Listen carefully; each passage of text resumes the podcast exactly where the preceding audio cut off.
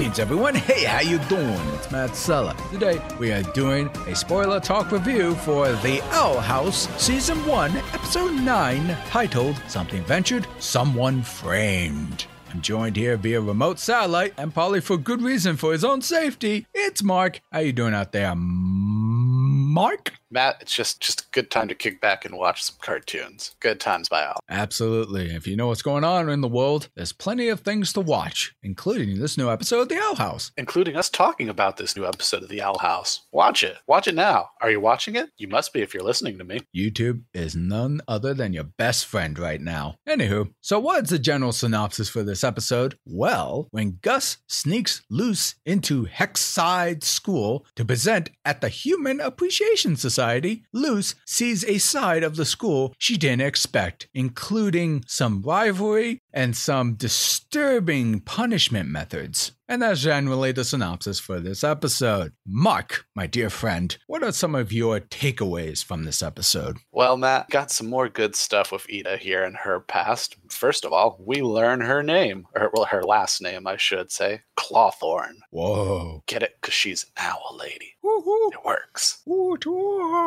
Also, apparently, she used to be a ginger. I know. I, I thought that was hilarious because I was looking at the photos and I thought that was just part of the post credit. I didn't have time to read them because I wanted to sync up with you to do the record. I love the fact that she had like like yellowish red hair. Yeah, I thought I liked it. It's aesthetically, I think it fits her. too. I don't know. That was just a really fun thing for me. That has no real bearing, at least yet, on the episode that we know of. It does make me wonder though. Do you think Lilith had the same color hair, or do you think it might have been like contrasting blue or purple? Uh, maybe contrasting, but at the same time, if you were to tell me like her hair turned a different color because she, you know, became a conformist and all this stuff and, you know, fell in line, you know, I'd buy that for a dollar. Oh man, I think they were just old. That's true. So I, I don't know. I mean, oh, I mean, was Eda like pure white when she was? I don't think she was. I think she had like pale pink skin. I think so. Curses are weird. I know. Before we get into your takeaways, actually, we also learned the fact that these are not elves, but witchlings. Yes, that was actually a big reveal. I mean, it's not like a big, big reveal. It could just be like a youngling thing, like in Star Wars, but witchlings. So it's like, okay, I guess that's their own standalone species. At least the humanoids with the pointy ears. Yes. Anyway, go on. We also, Matt, have a political challenge in this episode. Intrigue abound. The Human Appreciation Society has a new member named Mattholomule. Matt Holomew. I will never be able to say that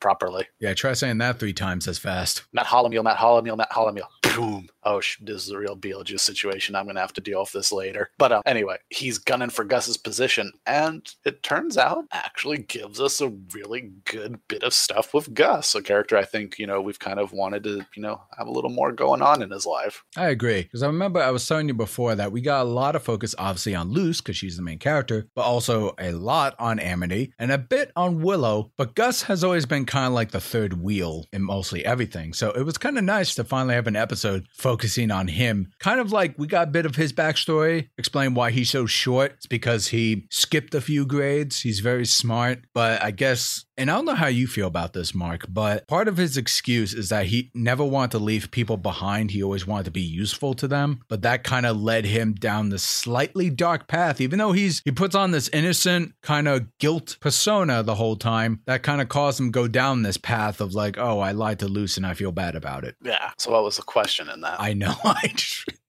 I don't remember. I had a brain fart, folks. That's, at some point there was a question. Don't worry about it. Yeah, there was a question, but I'm kind of farting on it right now.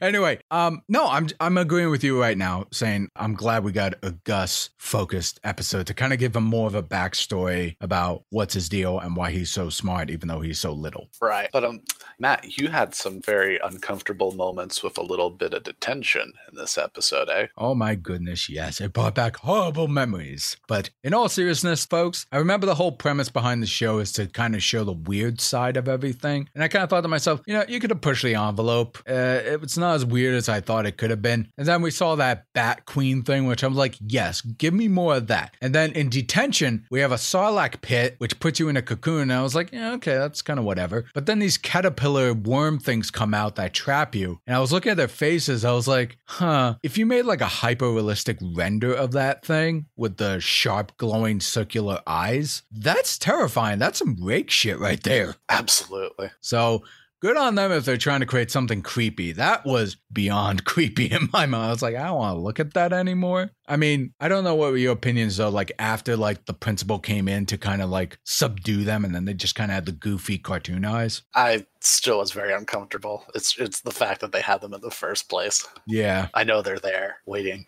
watching. Oh, and one last uh, funny positive thing I could say. I mean, I don't really have any negatives for this episode. One thing that did surprisingly make me laugh was after Gus decided to take the punishment instead of Luz being foreverly banned. The principal's like, all right, well, since you're so honest, I'm going to take away your president title. And then the rival guy, who I'm not even going to bother trying to pronounce his name, so it's like, so does that make me president? And the principal's like, huh, impressive. You're still alive. Yeah, I guess it does. And he throws a crown at him. I don't know why. That just made me laugh so hard. It, it's the nonchalantness of it. Because he was like, whoa, you're still alive. Yeah, I guess you are. and then the crown makes a metal noise, which I thought was made of paper. So maybe that's why it threw me off. You know what? That's probably fair. But overall, I I definitely agree with some of your points. Uh, I don't think this episode was fillery at all. We got a lot of backstory. We are progressing Luz's story into becoming a witch. And Eda, after kind of reflecting on all this, definitely thinks that she could learn a lot more here. But my question for you, Marc, is, and I do have a question here. Now that Luz is going to be enrolling in Hexside School, because she's going to learn so much from this school, do you think later on we're going to get some tension between what Luz has learned versus what Eda believes? is the right approach to being a free range witch. I, I think that's pretty much guaranteed. Like, it's not even really funny at this point. I'm kind of actually surprised they really were still going with the whole we're going to join the school bit to begin with. But uh, yeah, no, this is definitely going to be a source of conflict down the road, I think. And I think that'll do it for our semi or pretty much spoiler talk review for The Owl House, Season 1, Episode 9 Something Ventured, Someone Framed. You heard our opinions. But now we want to hear yours. Let us know in the comment section below. Did you enjoy this episode of The Owl House? Did you like it? Did you not like it? Share your thoughts. Join the conversation. Be sure to like, share, subscribe, do all that stuff with ringing the bell to be notified when new videos drop. And if you want to support me directly, please go to my Patreon or to do a one time donation, go to my Streamlabs. Links are in the description below.